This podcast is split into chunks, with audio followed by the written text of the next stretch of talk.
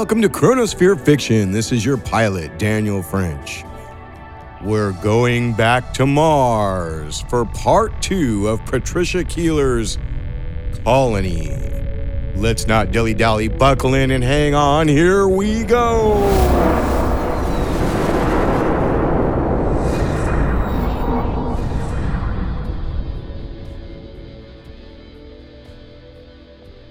Troy hoped that his friends were right. Only time would tell now.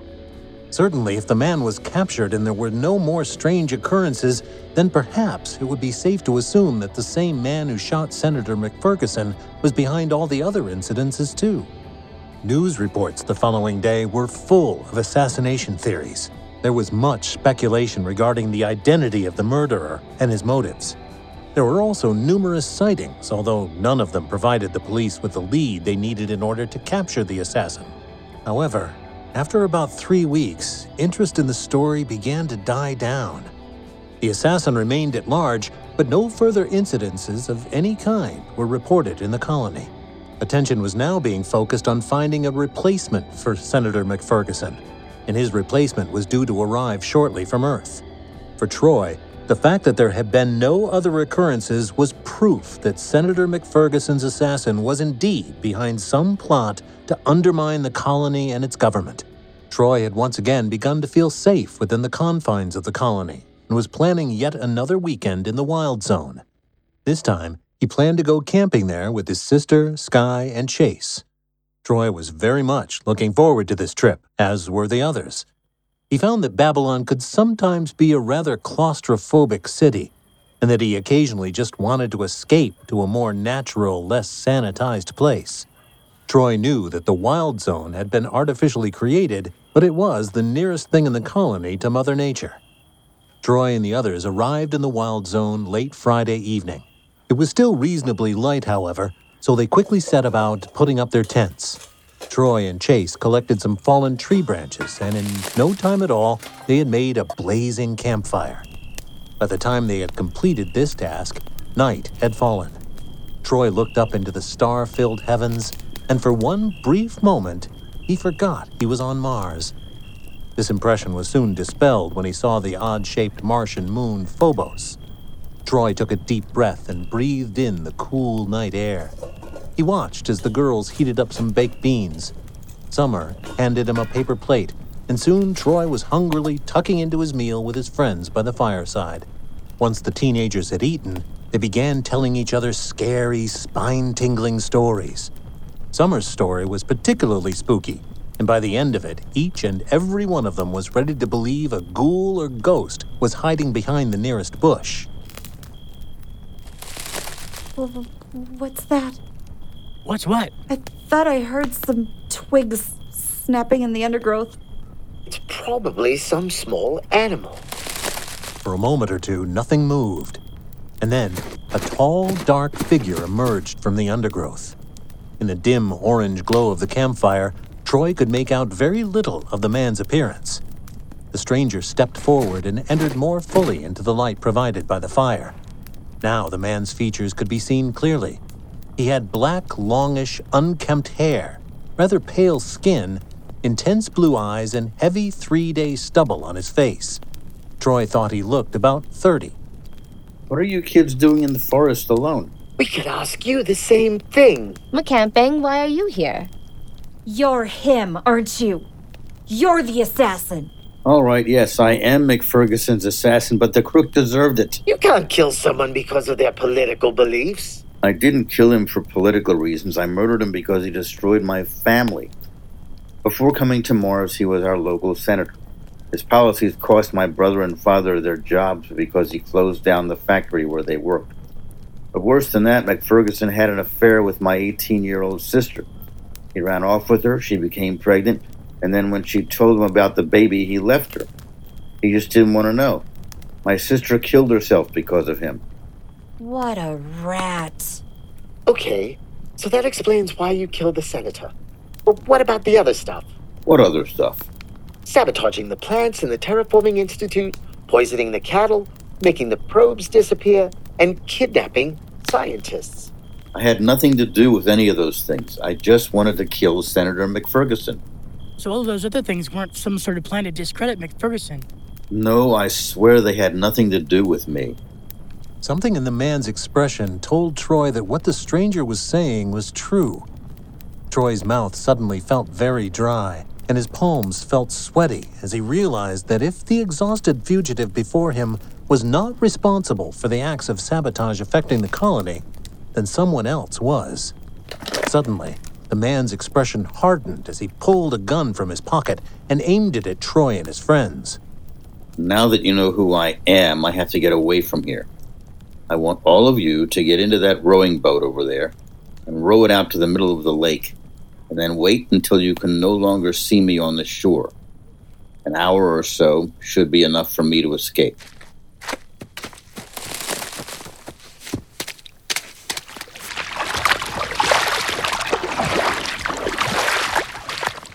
They noted as they finally reached the center of the lake that the figure of the fugitive could no longer be seen on the shore. He had obviously already made his escape into the forest beyond. However, neither Troy nor any of his friends wanted to risk returning to shore before they were certain he had gone. One hour later, Troy and his friends decided it was safe to return to camp. Troy barely spoke as they rowed back to shore. He was deep in thought his mind kept chewing over the events of the day.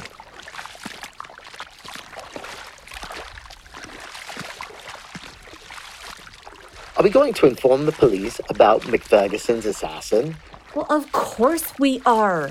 He's a murderer, isn't he? Yes, but don't you feel a bit sorry for the guy? Sort of, but we still have to inform the police, Troy. That man murdered someone. What's wrong, Troy? This trip's not turning out at all like I expected. Maybe we should cut this trip short and return home tomorrow. Yes, I reckon that's what we should do. Anyway, we need to tell the police about the fugitive. Can't we just stay another day, Troy? No, now that I know that McFerguson's killer was not responsible for all the other stuff, I don't feel safe here anymore. The following morning, Troy and the others packed away the tent and the rest of their belongings and set off on their hover bikes back to the city. The first thing they did on arrival back home was to visit the police station. The detective in charge of Senator McFerguson's murder investigation, Detective Inspector Barker, was very interested in what the young people before him had to say. From the description Troy and his friends gave him of the fugitive, the police were able to identify the murderer as an American called Johnny Martelli, an unemployed carpenter from Arkansas. Descriptions of Martelli were circulated all over the colony. His face appeared in news reports on the internet and on television. Detective Inspector Barker was hopeful that the fugitive would soon be apprehended.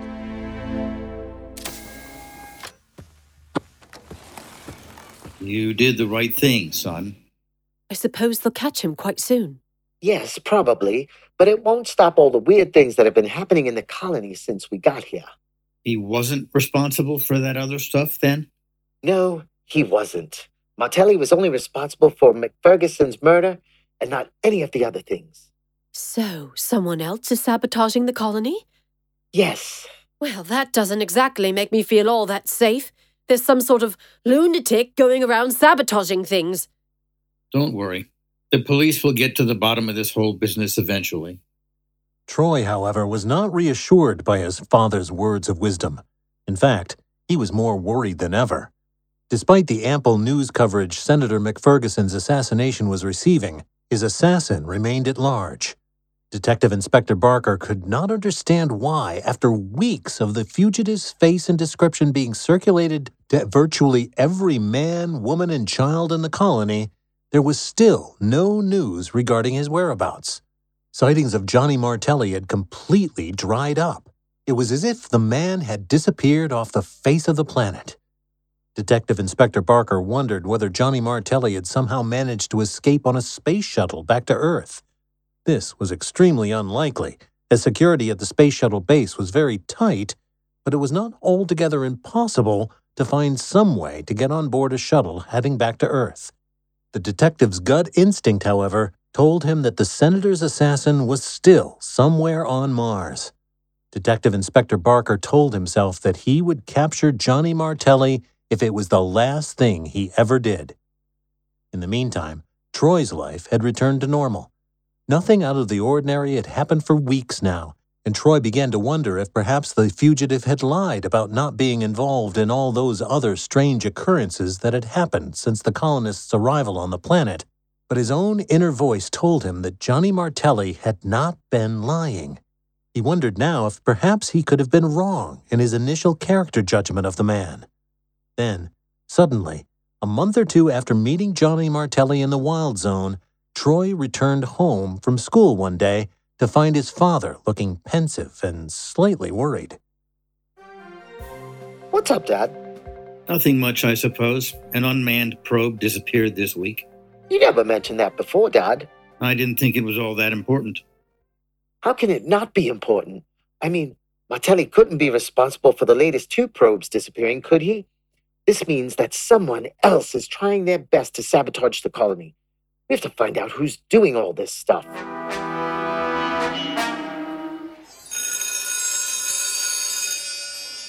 We have to find out who is behind all these acts of sabotage. I reckon as so many probes have disappeared, maybe they hold the truth behind everything. All the probes have gone missing on manned or unmanned voyages outside of the colony and the biospheres, basically on Martian terrain. We need to get a hold of a probe and see what's out there. And just how are you going to do that? Well, they keep the probes at the shuttle base. We need to break onto the base somehow. Well, that's easier said than done. Uh, security at the base is very tight. We need to get past security. If we had some passes, we could do that. How are we going to get hold of passes? I could hack into the school's computer system and use it to forge passes for us. Why can't we use our home computers for that? Only the school computer is linked to the shuttle base. Around half of the shuttle base is operated by robots. Once we have the security passes, it shouldn't be too hard to get past security there. Those robots are nearly as smart as humans, but not quite. They still haven't managed to work out when they're being tricked or taken for a ride. They're too trusting and too logical. We humans can still get the better of them because we're crafty and cunning. What are you all up to? Nothing much. I know you're plotting something. I overheard you. Okay, we're going to forge some passes, get onto the shuttle base, take it out onto the Martian terrain, and find out what's been going on with all those disappearing scientists and probes. I want to come. You can't. It's too dangerous. I want to come. I want to be involved. If you don't let me come, I'll tell Mom and Dad what you're planning. Oh, fine. Come along if you must. You'll be glad you involved me in your little scheme in the end. Just you wait and see. You can keep guard tonight when we sneak back into school to use the computer. What are the rest of you going to do? Chase is the computer whiz. He's going to forge passes for us on the computer. Sky and I will help. It was arranged that Troy and his friends would meet outside of the school at 8 o'clock. When the evening came, Troy was very nervous, but only his sister Summer was aware of this fact. His parents were oblivious to how he was feeling. When dinner was over, they did not remark on anything unusual in their children's behavior. As both Troy and Summer had completed their homework for the day, they were quite happy to let them go out. We're off, to, the, cinema, now, Dad. Okay. Ten minutes later, they were standing outside of the Neil Armstrong High School with Chase and Sky, wondering how to get into the building. The caretaker's house is next door to the school. He, he always leaves his keys under the garden gnome on the front lawn. He doesn't. Does he? yep, he really does. Okay, let's go find this god gnome.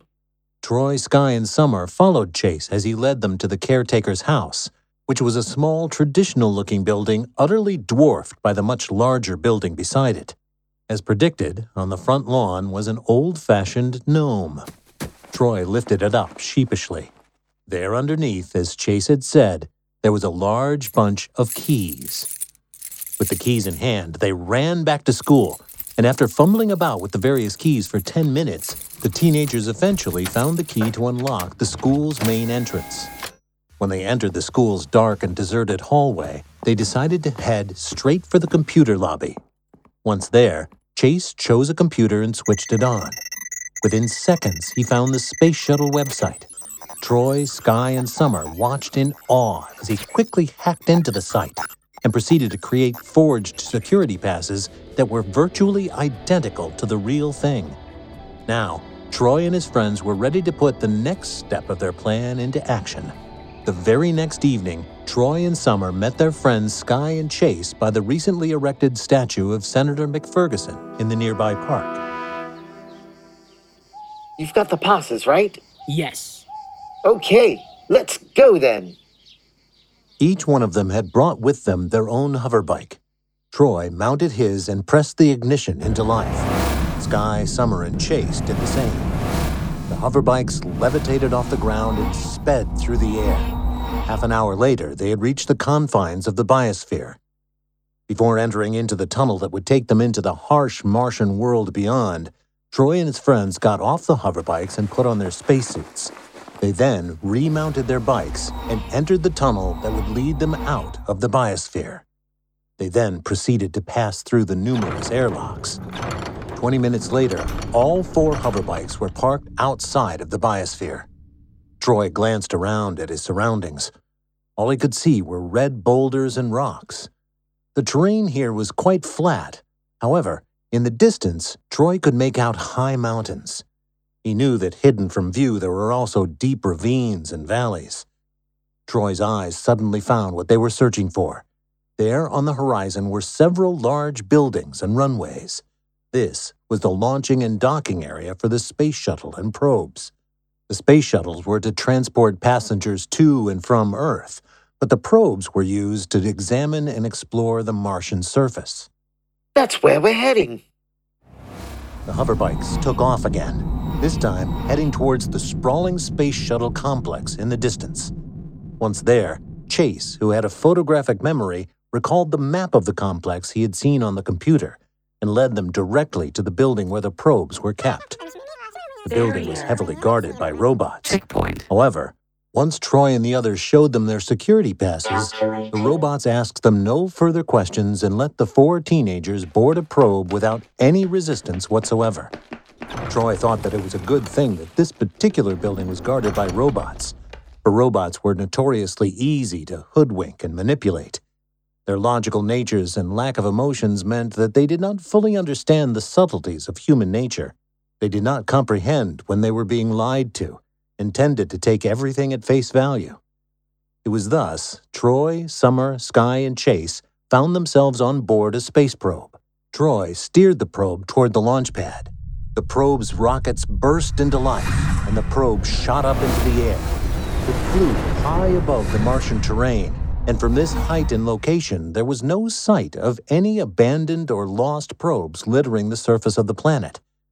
Troy decided that they might get a better understanding of what had actually happened to all the missing probes if they were at ground level, so he brought the space probe back to the surface.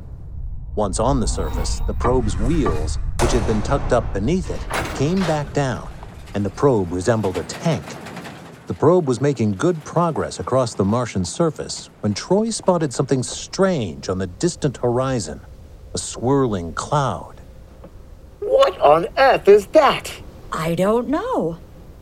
I do. It's a sandstorm. The red cloud moved at amazing speed, and before there was time to escape, the storm had reached the probe, enveloping it in a huge red sandstorm. When Troy looked out of the probe's portholes now, all he could see was a thick, red, impenetrable soup. The probe's wheels were soon clogged up with sand, and indeed, after a few more minutes, the probe itself was half covered in sand. Several minutes later, the sand had all but covered the probe. Tiny particles of dust began to seep into the engines, stopping the probe from working properly. Now the probe was not only unable to move, but it became dark as the probe sank deeper and deeper into the sand, and the air filters ceased to work, so that Troy and his friends were slowly choking. Being buried alive! Seconds later, Troy, Summer, Sky, and Chase were unconscious and at the very brink of death. However, they did not die. And sometime later, Troy opened his eyes to find himself lying on a bed in a white, windowless room. There appeared to be no furniture in the room except for the four beds on which he and his friends lay. Troy noticed that so far he was the only one to have regained consciousness. Troy turned to observe his friends more closely. Someone had placed them all on narrow beds and covered their bodies with silver metallic sheets. Soft pillows of the same material had been carefully placed beneath their heads. Someone had rescued them from being buried alive and taken care of them. And yet there was something about this room that reminded Troy of a prison. As he continued to glance round, he noticed that not only was the room windowless, but there also seemed to be no door. The light in the room was entirely artificial, although Troy could see no light bulbs of any kind. Where are we? We're in some sort of weird white room. There are no windows or doors. Um, how did we get here? Someone must have brought us here. But who? Hmm. I expect we'll find out quite soon. What felt like several hours went by without anything happening. Troy began to grow very restless. He even wondered whether he and his friends might actually be dead. What if this was the afterlife? Suddenly, one wall rose up like a screen to reveal that they were actually within a room in a much bigger building. The building itself seemed to be made almost entirely of green glass. They were obviously on one of the top floors of this building, that they could see many other oddly shaped buildings stretched out beneath them.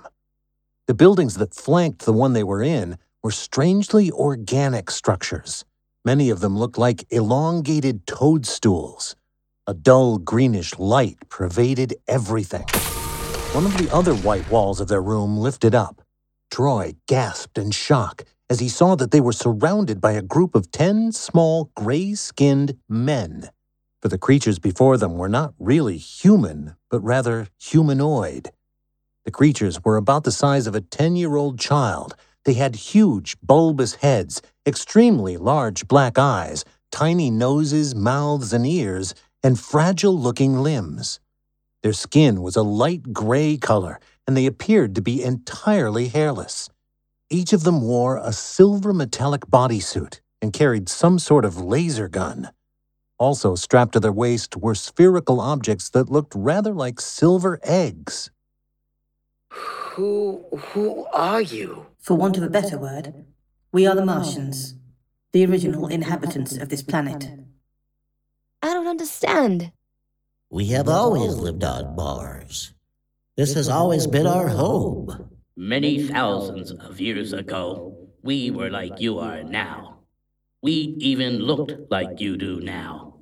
But then there was a terrible war. This made life on the surface of Mars uninhabitable. So we went to live underground. We built cities underground, and we continued to live our lives the best we could. Slowly, our bodies changed and evolved to fit in with our lives beneath the surface. And after many thousands of years more, we became what you see today. It's you! You're the ones that have been sabotaging the colony. Yes, it is us who have been sabotaging your colony. We have had to do this because you are invading our planet. This is our home, not yours. We don't want you here. We have never wanted you here. Have you Earth people ever wondered why so many of your unmanned and manned probes have been reported missing since your earliest missions back in the 1970s? It is because we have been sabotaging your attempts to colonize our planet since then. But we want to make Mars habitable again. We want to terraform the planet. We cannot share our world with you humans. Two species such as ours cannot live peacefully side by side. So you have been raging a silent, one sided war against us? Only now it is time to make our presence known. It is time to launch a real war against you, the alien invader. What? What? What will you do with us? you will become our slaves, just like all the other captives. You can't do that to us. We have studied your Earth history, and we know that slavery has been commonplace on your planet. In fact, some civilizations, such as the ancient Romans, depended on it to make things run smoothly. So don't go telling us that we can't keep you as slaves. With that, Troy, Summer, Sky, and Chase were chained and led onto a windowless vehicle which half resembled a high speed train, but for the most part resembled nothing created by man. Their journey took next to no time at all. Within minutes, they had reached their destination. Once there, they were led into an organic looking building that mimicked the shapes of nature. Within the building, it was ornately and beautifully decorated. It was surprisingly airy and light, feeling spacious and cozy at one and the same time. A gray figure approached Troy and his friends. The figure was stouter and of a bigger build than the other Martians Troy had seen. I am Emperor Mag. You will all be my slaves. The two females will serve my wife, Teza, and my daughter, Pani. The males will join my other slave and help me run my household. Troy watched as Sky and his sister were led away to separate quarters, while he and Chase were taken to a different part of the house. They were now in a large room filled with all kinds of strange equipment Troy did not recognize. He was to later understand that this room was, in fact, the kitchen, and the equipment within it were cooking utensils. It's you! When I tried to escape from the biosphere, I didn't get very far. I was soon captured by the Martians and brought here to be the Emperor's slave. So if you're here, then does that mean that all of those scientists who have disappeared are here too? Yes, I've seen lots of other captured humans.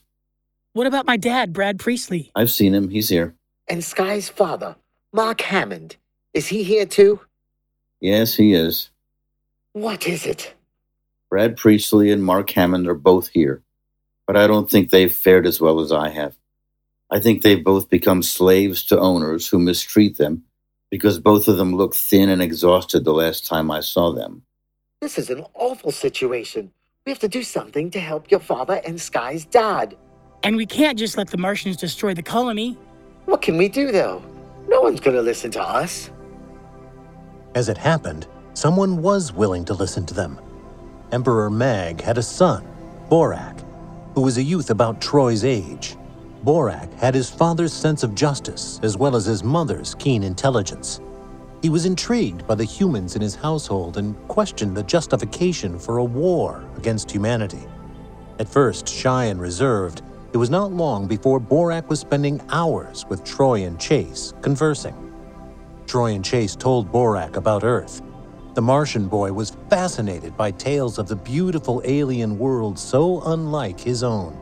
They told him about the colony and the colonists' dream of terraforming Mars and bringing back life to the planet. In exchange, Borak would tell them about life in their underground world. One day, he told Troy and Chase something which shocked and surprised them. My race is slowly dying. How do you mean? Uh, our bodies have become increasingly puny and weak, and each generation is becoming more and more sterile. Fewer children are being born with each new generation. And nothing can be done to reverse this trend? No, I don't think so. Although our scientists have been looking into ways to reverse the process. How long will it take before your races die out altogether? I don't know. A hundred years? Maybe longer? Then why are your species so keen on waging war against us? After all, in the long run, you won't have this planet either if you face extinction. It's the blinkered attitude of the military strategists. I know. We've got plenty of humans like that, too. Meanwhile, Sky and Summer were becoming well settled with the Emperor's household. Pani, his daughter, was of a similar temperament to her brother, and at 16 was slightly more mature than either her sibling or the two human girls who had suddenly entered her home.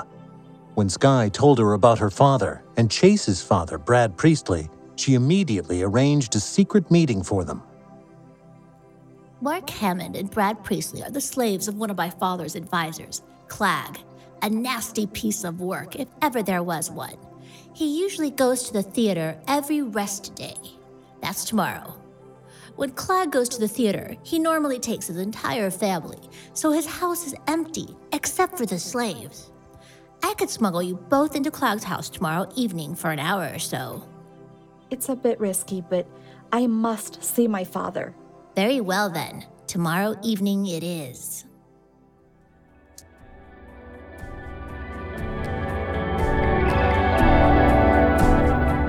Colony is written by Patricia Keeler. Your very skilled narrator is none other than Jeff Moon. Troy Robinson is played by Joe Brillin. Sky Hammond is M.A. Dorfler. Dexter Robinson, aka Troy's dad, is played by Steve Katz. Senator McFerguson is voice acted by Joe Stofko. Chase Priestley is voice acted by Scott Slagle. Summer Robinson is played by Nina Bricko. Dana Robinson, known as Troy's mom, is played by Alana Labarine. Mac is voice acted by Frank Guglielmelli. Sally is played by Jennifer Knighton. Elder Martian, voice acted by Anne Greist. Young Adult Martian, Frank Guglielmelli. Emperor Mag is voice acted by Pete Lutz. Clag is played by Rich Green. Borak is voice acted by Paul Arbisi. Television newscasters and other voices are by Daniel French, Caitlin Curtis, and Spencer J. Frederick. Editing, sound design, and music are by Daniel French at Fishbonius Sound Design. Thank you again for traveling the spectral streams on Chronosphere Fiction. Until next time, keep your cosmos clean.